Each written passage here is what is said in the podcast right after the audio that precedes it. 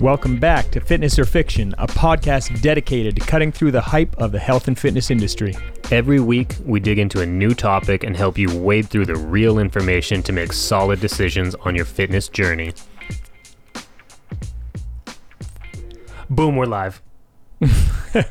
Welcome back. We're not we're not actually live though. This is not a live stream, but yes. Well, but it's recording. It is definitely recording. What are we going to talk about? Today we are going to talk about flexibility slash mobility. It's like a, it's become a buzz term. I remember when I got into fitness, it wasn't such a thing at all. People didn't care about it 10 years ago. Well, I think there were a group that did, but the main, the main hype wasn't around that yet. Yeah, in my gym when I started in the industry like 11 years ago, it wasn't something people were that concerned about. They weren't that concerned about hitting end range. It was all just about intensity at my gym anyways. It was an intensity fest like just kick the crap out of everyone, push everything till failure and try to just grind it and take lots of pre-workout and it'll explode. And it'll explode. That was a thing, yeah. Single scoop, then 3 weeks later double scoop, then 3 weeks later triple scoop and be like I don't even feel it anymore. And then you start snorting it after three scoops, right? Gets to your blood faster. Yeah.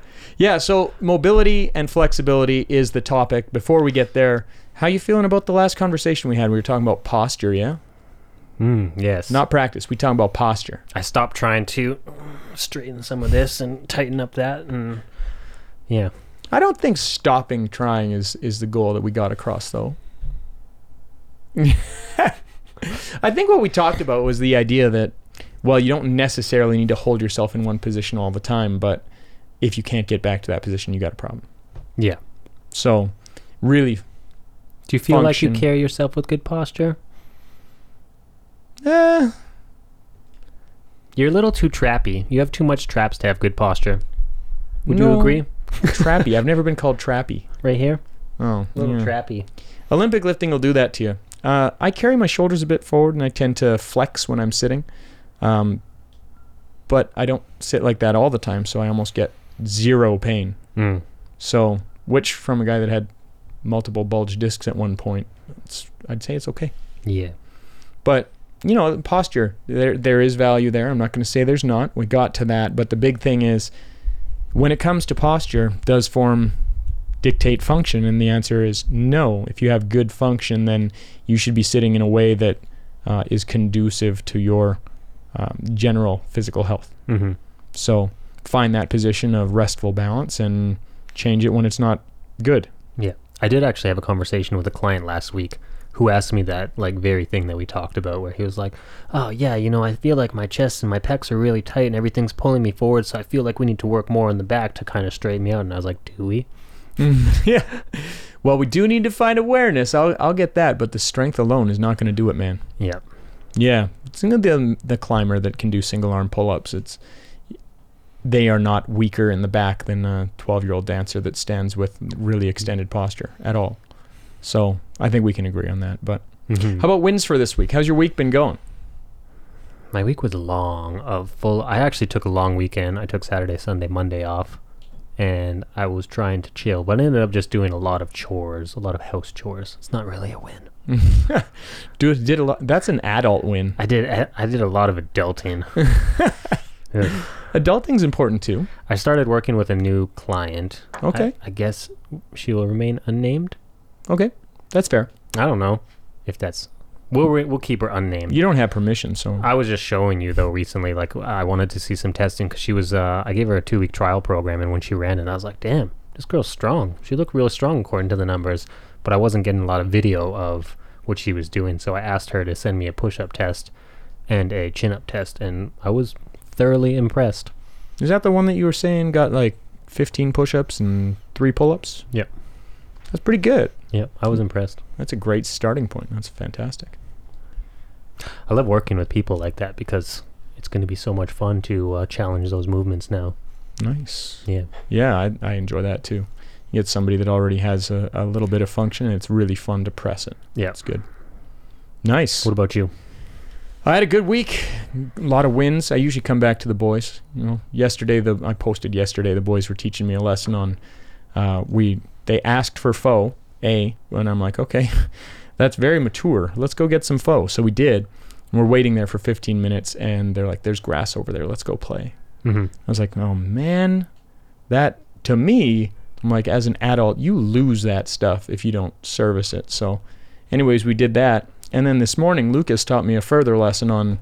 Well, you know what? You need to enjoy life as it comes. We're running late for Will's school. We're going to have to take him in through the office, which A, he loves because he gets escorted to class.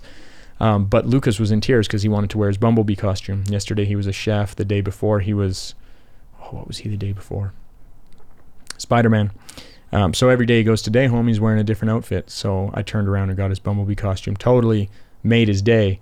And then he shows up to day home, and I realized he had his Spider Man gloves on. So he was a Spider Man Bumblebee.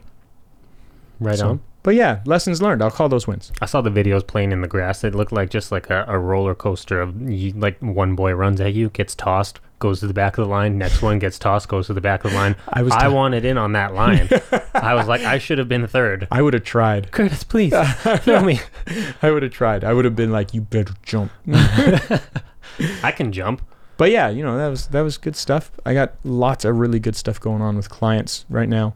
Um, big wins uh, today. Two of my clients stayed for about a half hour after their session. We were talking about the challenges with motivation and how building a habit and your routines are going to trump all of that. hmm Your belief system undergirding your actual routines and behaviors. Yeah.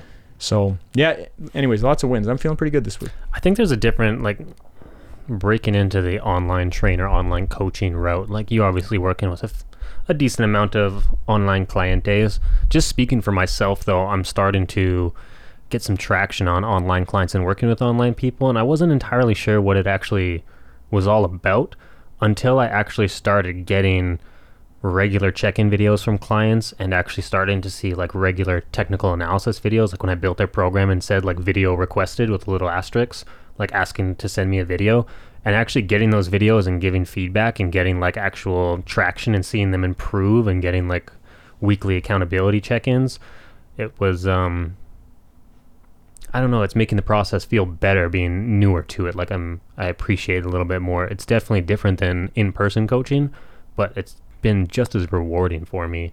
Yeah. Even though I'm just doing it on a smaller scale right now, but Well, as you start finding out that you get to do what you're passionate about, that's when the real wins end up coming along. That's when it's going to be best for you. Yeah. So that's awesome, man. Great to hear. So this week we're talking about mobility slash flexibility. Yeah, and we discussed that this video is probably just going to be more of a summarized because mobility flexibility it's a it's a huge topic. Yeah. So first of all, we have to define a bunch of terms, and then we can talk about what we're going to actually dig into on the research. Because if we if we did that, it would be like today we're talking about World War II. It's like you might be able to do it, but it's going to be pretty surfacey. Yeah, and we we dug into this talking about flexibility, mobility. It's like a hot topic right now. There's a lot of people. It's much more prominent in, in the industry. What are we trying to get out of this though? Is this like what's best? What's the best way to get mobility and flexibility? Is that I think that we should identify pros and cons to each one of the approaches. mm-hmm. because to say that there's zero value in an approach is really challenging. It's like, well, how do I get the value out of that? And a lot of people uh, approach this whole topic from bias. It's like, well, here's what I did, so that's what works, and that's true in a lot of places. Like we were talking about carnivore versus plant-based diets. And It's like, well, I did this and I look like this, so it works. It's like, Yeah. well, that's I did keto. It's the best. yeah, that's called confirmation bias. So knowing that, it's like, okay, so I'm not going to double down and say, well, here's what's the best because I do it. Yoga. Yoga's the best. the end. Yoga's good. I like yoga. I don't. It is far from the be all end all for mobility training. But I think if we approach it mindfully to talk about, okay, well, here's some successes of the following approaches. Here's some limitations. Here's some things you want to add to it to get a really well balanced approach. hmm I think that should be the most value. You I think, think so. that's probably the case? And then at the end, we're gonna say which one's best. Today I saw Beard the Best You Can Be. Uh, he's hilarious. He's on Oh. Instagram. Uh, Mobility Wizard on Instagram. Yeah, he he's awesome. I actually do his class. I'm actually part of Oh, his yeah? class, and I have been for a while. But he posted a video, and he's like, "Yeah, here's a here's a foam roller. It was a nice one. It's like army colored and everything." And he's like, "Here's here's how you get the most value out of it." And I'm I'm gonna call this a, a major stress release. And uh, he went over and threw it in the garbage. and from what I know of him, he's like, no, listen, passive is not the key. You need to learn how to use your tissues and target the way that you're gonna move. And so when he started saying like this is the best thing and whatever, I started getting fired up. And then he threw it in the garbage. And I was like, that's what I expected from him. I was hoping for a little more. I was like, when you said it, I was envisioning him like taking that foam roller with a bunch of dishes and just smashing them like just like like stress release, right? Like here's Yeah. the best stress release, and just clubbing things with a foam roller. Well, uh, the point that he's trying to make, a lot of people will be mad at him for doing that, but a lot of people are not getting myofascial release with a foam roller. Hmm It's like we'll get into this more, but it's like thinking about cotton batting between two pencils. Squishing them together does not rip the cotton batting. So if you are trying to get rid of adhesions and get true myofascial release, you're going to have to have torsion. You're going to have to move one up and one down, hmm which is that's gliding of your muscle sheaths, meaning movement will do that for you. So you need your workout partner to squish two foam rollers on you and move them up and down. That's a horrible image. That's what you put in my head. Listen, if you do that to me in the real later, I'm going to be upset with you. Now we should. But uh, let's let's get into kind of defining terms. So when we talk about mobility and flexibility, basically the common sort of accepted difference between the two, mobility training is going to be something that's more what I can accomplish with my own volition. Do you want to define mobility and then define flexibility? Because I feel like people think they're one and the same. That's exactly what I'm trying to do. Okay, that's great. I love my that. B, my. Yeah. So mobility would be more like what you can actively accomplish, what you can use. Like, am I mobile enough to get to this position on my own volition without anything else encumbering me? Mhm. So, for instance, um, if if you're checking on shoulder flexion, you would be checking by taking your hand and lifting it up and not having any compensation, no ribs up, no anything. I'm seeing how far that joint is willing to go on its own. Something that I would have neurological control of. What will my muscles actually take me to? Mhm. Whereas flexibility would be more of a passive thing, meaning, you know, I want to check on the flexibility of my pecs. I'm going to cram my arm on the wall. Well, let's let's not be negative. I'm going to put my arm on the wall and then turn away from it Yeah. and see how far I can get. If you check the discrepancy between those, we can actually predict whether somebody's going to have challenge pretty easy. I, I used to define this and I might have been wrong, but when I used to define mobility versus flexibility, I would classify it if I was standing there and I straightened one leg out like in front of me, like just kind of like a front kick under control mobility. Like that's my active range that I can control. But dynamically sweeping, like I can I can kick six foot high, but I can't hold it there. Would you classify that as flexibility? Oh, that's a hard I'm one. breaking position though, like I'm breaking a lot of position doing so, right? Yeah, so if you're identifying overall like global flexibility, how high can I get my foot? I think we could say okay, that, that that'll do. But I think if you went with the hamstring, we would identify like okay, so the back's going to stay neutral. I'm going to see what the angle is between the leg and the upper body. Yeah. So global, globally, like global flexibility, then would be the identifier for that almost. Yeah, and I would still say that's active, but you are using momentum, so Mm-hmm. So the other thing is like it's not you don't want to just say, well, this is your ra- there's three types of range of motion. So it gets a little bit more convoluted if you can believe it. So you have active versus passive, and usually active is re- concerned or considered mobility and passive is considered flexibility. But then you have this this third thing where it's like, okay, so I have active and passive, but you also have loaded. Mm-hmm. And loaded is the third component where it's like, okay, well, if I'm doing a squat, putting weight on my back helps me get lower. Yeah, I hate that. So, right. So if that helps you get lower, then you're saying, well, I have something that's going to help me, Yeah. right? So you could say that's accommodated range of motion. It's Hmm. still active, but you have accommodation. So most people can squat lower with weight on their back because it's helping them. Yeah. Whereas if you're like, okay, I'm I want you to lay on a bench that's 45 degrees and I want you to lift your arm into flexion as far as you can. If you add weight to that, your ranges will change less and less. Mm-hmm. So it's like, well, I, this is something that I'm it's an antagonist. It's working against me. So we have like facilitated and then encumbered or or antagonist type um, loaded range of motion. So the big thing that we're looking at when we talk about mobility versus flexibility, flexibility is going to be very passive. Uh, mobility is going to be more active, and there are these kind of microcosms within there that we can talk about. Okay.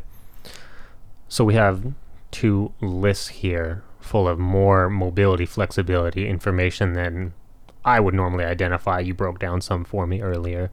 So I think if we go into active first, so active being more mobility, leans on more mobility ish. Yeah, so these will naturally affect each other. More passive range means you can create active range out of it.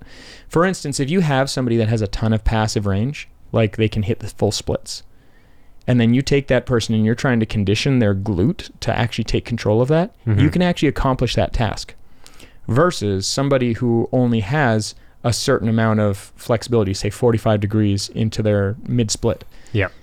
To condition them out of that and, and beyond that, you're going to need to develop passive range. You're going to have to. Mm-hmm. So these are going to overlap a ton in a lot of these. There's this rule with the body where the body can't do what the body can't do. Mm-hmm. So it's like, well, if I can't even get there, how am I going to get more control? And usually you're going to see this kind of 15% difference between passive and active. The brain to communicate and actually control the end ranges, it's very hard. So you see this kind of bell curve between end range and mid range.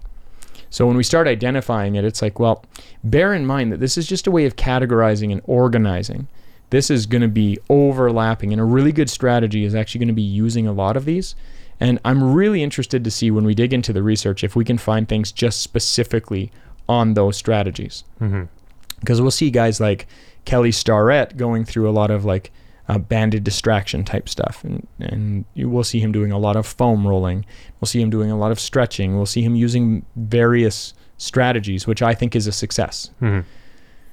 So when we get into this, we have to keep in mind we're we're going to be overlapping terms and using multiple strategies. So digging into research is going to be fun.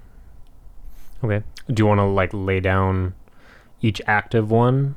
Yeah, let's do it. Let's start with active. Are we gonna talk about it a lot? Just a little bit. Just a little bit. Just a little bit. Just a little bit.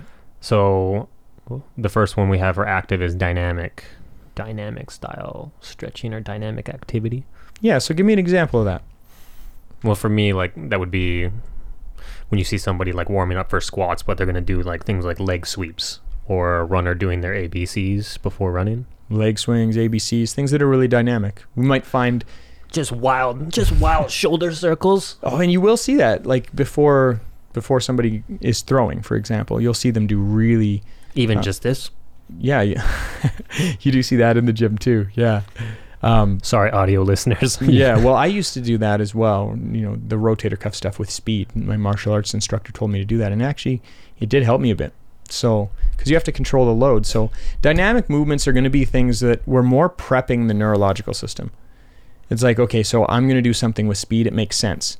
Even doing something like running, I would consider dynamic. It's running is going to be something that, while it's it's speed based. It's in general well, generalized. it's not going to be really specific, like, oh, I'm just warming up this tissue, which can be a success and it can also be a challenge. So when it comes to warming up, you know, getting your body temperature up is part of it, but I'd say preparing the tissues for what they're going to do is even more important. Yeah. I think that people m- vastly overestimate the value of just being warm. But if we're talking about mobility, flexibility, like things like leg sweeps, do they actually add value to and like increasing mobility? Like if I'm doing leg sweeps, does that does that translate to an increased mobility? You don't have to answer now. No, I'm Find not out going to. the next episode. Yeah, we're going to get into the dynamic stuff and what what the outcome is. It like many things that you're going to find out, it really matters how you're applying it. hmm For instance, I did a session with a guy named Nick Simpson, and he's he's a really good guy, and I, I know him from my time at Peak Power, and he does a lot of gait stuff. He worked with the speed skating team at the Oval, and and I went to see him specifically to help me with my walking and running. And he had me do a lot of dynamic swings where I was stabilizing myself, not holding onto the wall. I had uh, broomsticks, and I had to find stability with the other side while I was uh, using my leg to develop pace hmm and that was actually really challenging and I think impactful for where I'm at with my gait walking Gotcha. walking for the lay people. Yeah. But dynamic, we're not here to talk today about, you know, what's the value and everything, but you'll you will see that the A's, B's and C's, the leg swings, the really fast arm circles. Um, so that's that's something. So PNF stretching is another active one. Curtis is going to use the big boy words three times fast. Proprioceptive neuromuscular facilitation, proprioceptive neuromuscular facilitation, proprioceptive neuromuscular facilitation. Pretty good. Basically, he was saying proprioceptive neuromuscular facilitation. That's a big words. Yeah, basically we're we're resetting what your brain thinks you can accomplish by creating muscular contraction at an end range. Can you break down those proprioceptive, Proprioceptive, what you feel, neuromuscular, neuromuscular connection from your brain to your muscle. facilitation? We are creating a facilitation, being like, if I can get tight there, I have more range. Hmm. So it's like, well, if I'm at the end range and then I create tension, well, if I'm tense there and I relax, I legitimately have more range. hmm So we're telling the brain, listen, I have more range than this. Let me go. Doesn't that have something to do with like the uh, the stretch reflex response or something like that, like letting it go? Golgi tendon organ. Yeah. Uh, yeah. So Golgi tendon organ is going to be like that recoil when you stretch too far and it pulls you back. Yeah. Um, we're just kind of resetting where your body's saying, well, you can't go beyond there. hmm And this is something that when we get into it, we'll talk about where where the value ends. But really good strategies are going to use this. We're going to talk a lot about FRC because that's part of my training, and I think one of the highest truths as far as mobility goes right now. hmm Um, but PNF, there are many different kinds of it, and we'll get into the the different kinds of it as well. So you have your agonist contraction, uh, which is going the same direction that you're trying to get. Antagonist contraction is going against, and then further into it, and then you have your full range contractions on either side, hmm uh, which are which are going to have value, but the thing that I like about both of those is they have a neuromuscular component. Like we are teaching the body, here's how you use this. And PNF, I would say, on paper, has a lot more value in the short term. And once you have that static control, then we can start applying that to, to global movements, which can be very valuable as well. So then we have still an active category end range. So end range, if we talk about the actual control that people have, it's going to look like a bell curve. So it's like, well, we've got this kind of flat line thing here at the very end range, which we would call short. That's going to be the most metabolically demanding position for a muscle when it's fully shortened. Like try to squeeze your bicep to get your arm closer. It's really hard. Muscle's super tight. We're trying to figure out how to get more tension through that muscle to get more range. Mhm. That's metabolically really demanding. Mechanically very demanding is going to be the lengthened position, which people tend to have more control of. So it's kind of like an offset bell curve when you look at short versus long versus mid-range control. Really our goal in in training muscles is to kind of turn that into more of a flattened kind of rainbow where we have better control at the end ranges and um, there's less of a discrepancy between the mid-range and the end range. Mhm. Um, so when we talk about end ranges, this would be um, figuring out exactly how to get into the end range and how to improve control there. Mhm. So like end range liftoffs, for example, you go like 10% away from what you can actually accomplish and then lift off and really figure out how to use the tissue that's going to get you there. Mhm. So end ranges, that's going to be something that's valuable. And I think when we look at research, we're going to see a lot of overlap in these. So it's going to be really interesting to see what the future episodes look like. Yeah, they kind of like they kind of sometimes feel a little similar in ways and not similar in other ways. That's right. Tissue targeting is another one in the active. So tissue targeting, basically, what we're discussing there is uh, groups like um, N1, Kassem Hanson. Uh, what he'll do is he's like, listen, I'm not really concerned with what your mobility level's at right now. I'm going to create exercises that accommodate where you're at. And I'm going to use the rule that you're going to get a little bit of carryover in your end ranges as we train fully through your active range. Mm-hmm. So he'll identify, well, you have control of your lat up to this point, and that's what we're going to use. That's it. I'm not asking you to go outside of it. I don't have any real value in you doing a front squat unless you're an Olympic lifter. So I'm just going to go ahead and lift your heels and let you do a hack squat instead. Target the tissues of the quad, and we're going to give you better control.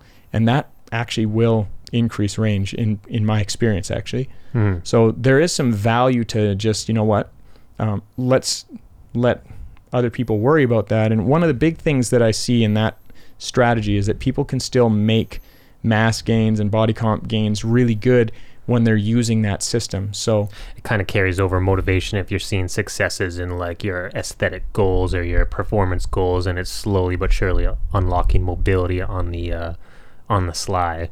Well, and even people over 50, like some of the guys that I'm training that are in their mid 50s and they're dirt bikers, they came to me because they had pain.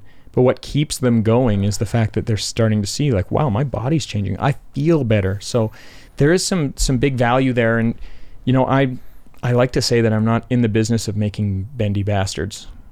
Bendy I- bastards. Yeah, I'm I'm just not trying to give somebody all this extra bendiness. I actually am worried about creating people that are beasts, like at their chosen task. I just want to be bendy. Yeah, well, and then then I might train you that way, but I know that's a lie. So, um, but yeah, the big thing for me is that if we can find something that we can get some really good results from the person as far as body comp as well as improving their joint function, that's that's going to be awesome. Which It complements the journey. totally, absolutely. So last two, we'll just say isometrics and then loaded. So isometrics would be using the range that you have and finding the ability to activate that muscle. One of the big values of this is, especially post-surgical, but uh, post-injury, it works out really well. Like the day I got out of my hip surgery, I started squeezing my butt cheeks together. Mhm. I could drop into a full squat six weeks after surgery. Yeah. So one of the big things is, well, how do I make sure that I'm using that tissue? And if you have more awareness, you can create more function. You create more function, you can create better performance. Would you put maybe a slash on isometrics and say isometrics slash just like general activation?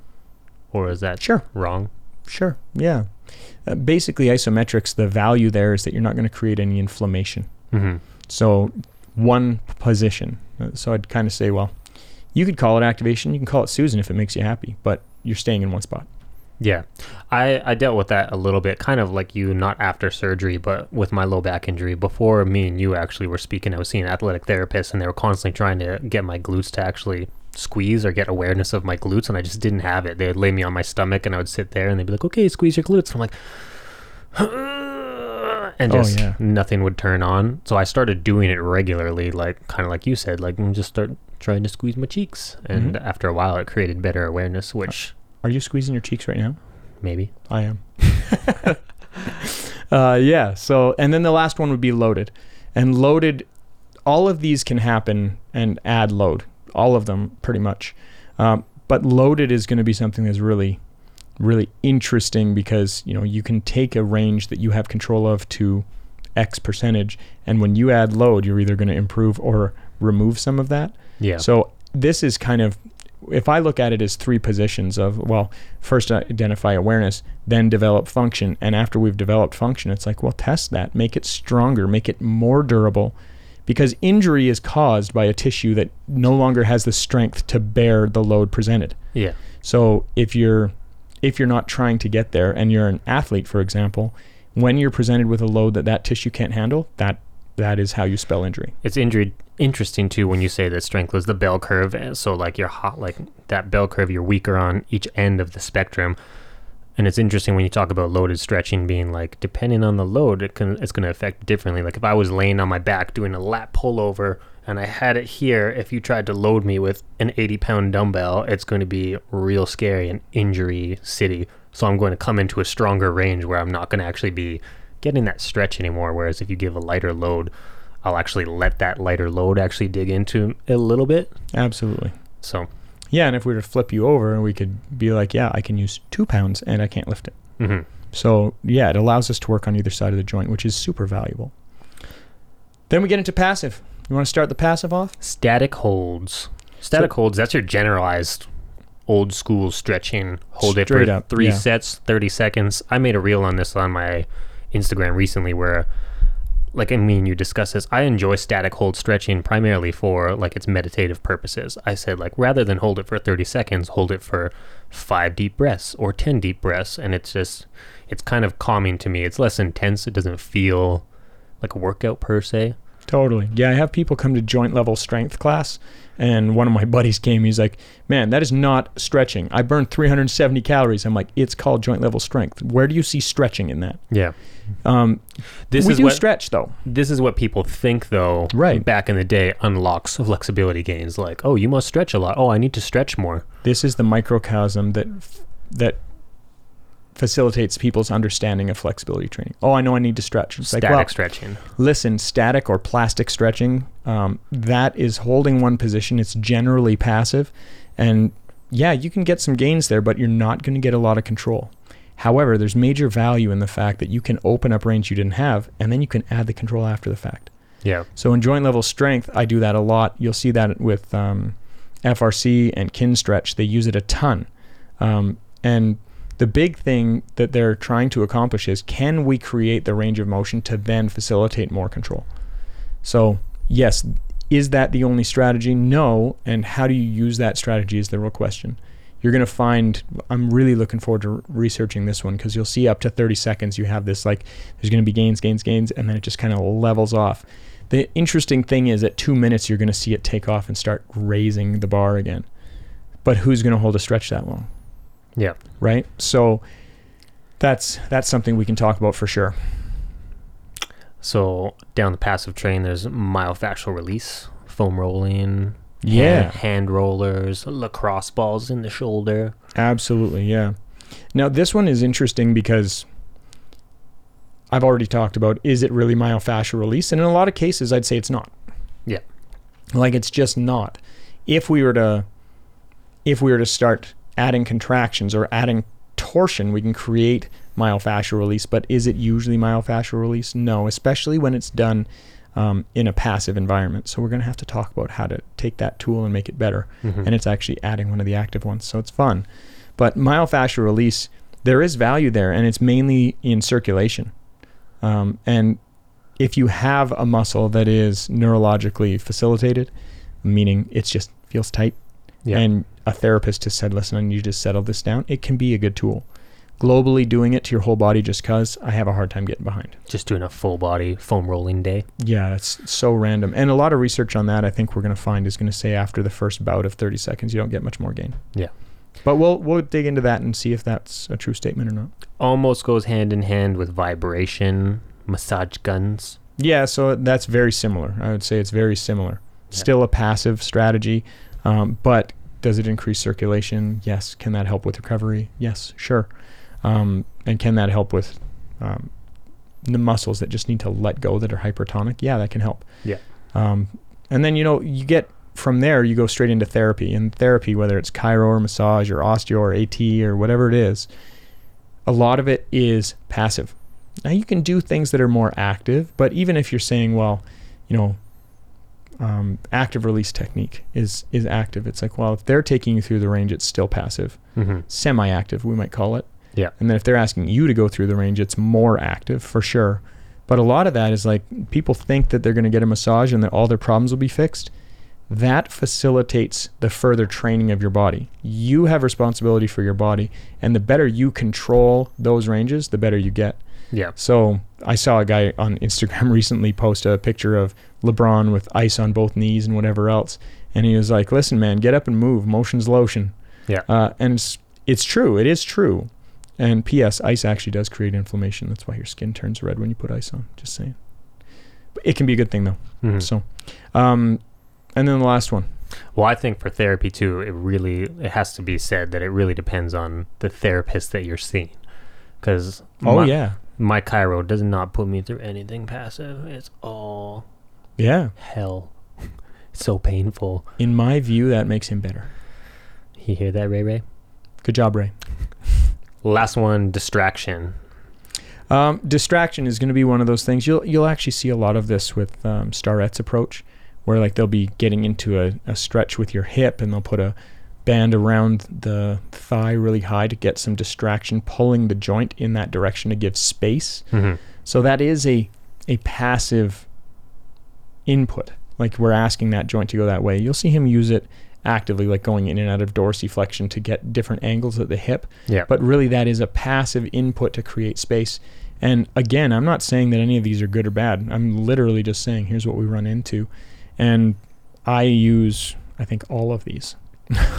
Yeah, I think at the end of the day, once we go through multiple of these episodes and dig into them deeper, we'll find that um, there's a little bit of value to everything. Maybe more in some some sections.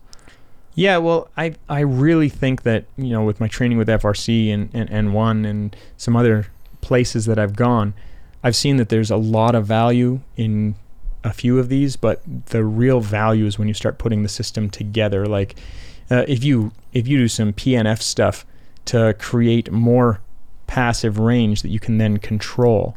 uh, awesome. If you've sat in the mid split for a ton of time and you've taken the time to control that position, great. Like um, I'm not the guy that's like, well, this one's garbage. There might be ways of getting about something faster. So like, well, if you're going to apply this, this, and this, it's the fastest way.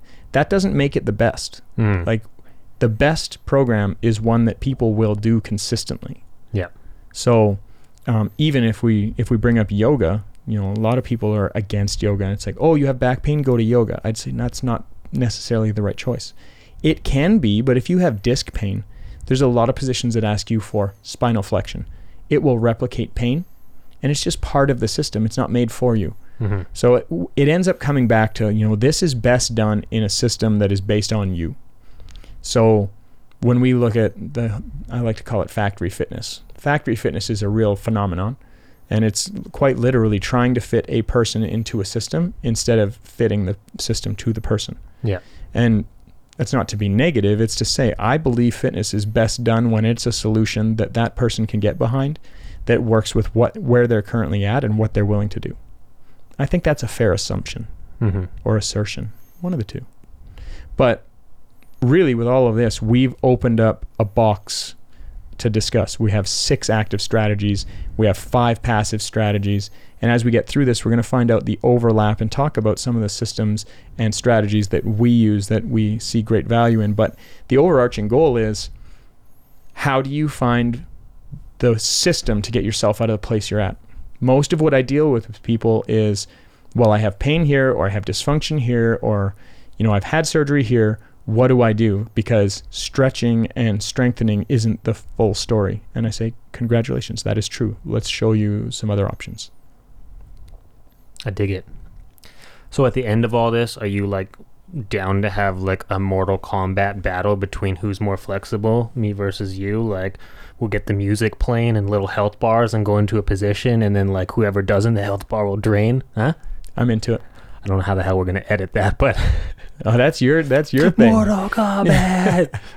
We have to get like the really intense techno music too. yeah, we'll we'll set up a casino site. You can place your bets. Well, I think I'm going to smoke you on the shoulders and mid back. You might smoke me on them some things. I'll prob- maybe I smoke you're going on to some smoke me on the hips though, especially straddle position right now. yeah. Any Um, hoozles. That's going to be a fun thing though. That'll be fun. If only I could set that up. Yeah. Well, you know, at the end of the day, um, thanks for joining us if you've made it this far. And if you do have any questions, queries, uh, drop us a line and we'll definitely address such. All right. Thanks for listening. Thanks for joining us this week. We appreciate your support. If you enjoyed this episode, we'd love it if you would subscribe, follow, and throw us a like on YouTube, Spotify, or Apple Podcasts.